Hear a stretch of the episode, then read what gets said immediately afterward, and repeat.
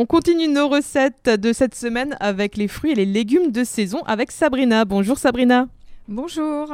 Alors qu'est-ce que tu nous prépares aujourd'hui?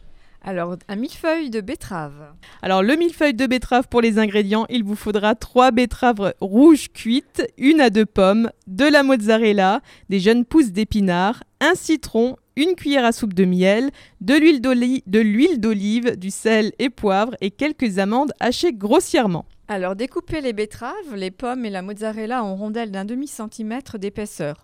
Coupez le citron en quatre quartiers. Ensuite, il faudra faire revenir les pommes quelques minutes de chaque côté dans un peu de beurre avec du miel jusqu'à ce qu'elles deviennent fondantes. Dans des petites assiettes, vous disposerez donc une rondelle de betterave, puis une rondelle de mozzarella, une rondelle de pomme, quelques pousses d'épinards et vous répétez l'opération deux fois. Rajoutez un filet d'huile d'olive, un peu de sel et du poivre de moulin et vous parsemez avec vos amandes dessus. Déposez également un quartier de citron qui pourra être pressé sur le millefeuille au moment de la dégustation. Servir bien frais. Ah bah ça donne bien envie en tout cas. Merci beaucoup Sabrina, on se retrouve demain. À demain À demain.